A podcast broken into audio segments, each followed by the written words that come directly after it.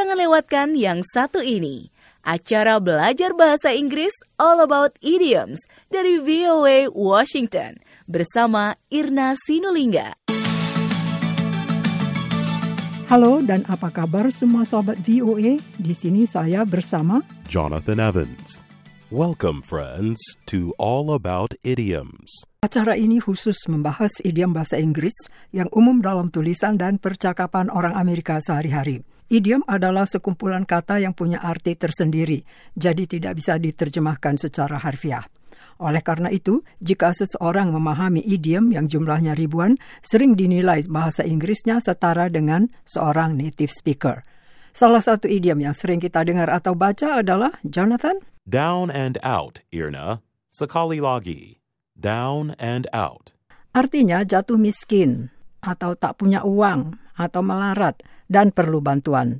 Down, ejaannya D-O-W-N. Antara lain artinya turun. N, ejaannya A-N-D, artinya dan. Sementara out, ejaannya O-U-T, antara lain artinya keluar. Kita simak contohnya. Years ago, Sam was down and out. He had no job and no money. Now I think he's okay after he found a job at a retail store. Artinya, selama bertahun-tahun, Sam benar-benar melarat.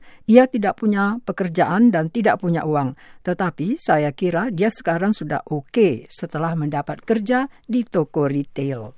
Untuk lebih jelas lagi, kita simak contoh kedua.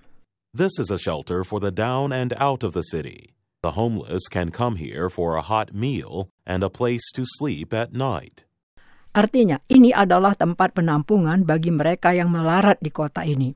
Para tunawisma bisa datang kemari untuk makan hidangan hangat dan tempat untuk tidur pada malam hari.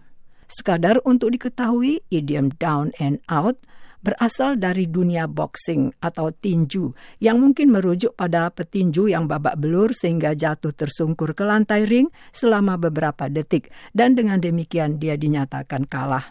Idiom yang kita bahas tadi adalah Down and out. Sekali lagi. Down and out. Saatnya sudah tiba untuk kita berpisah. So long, and thanks for listening.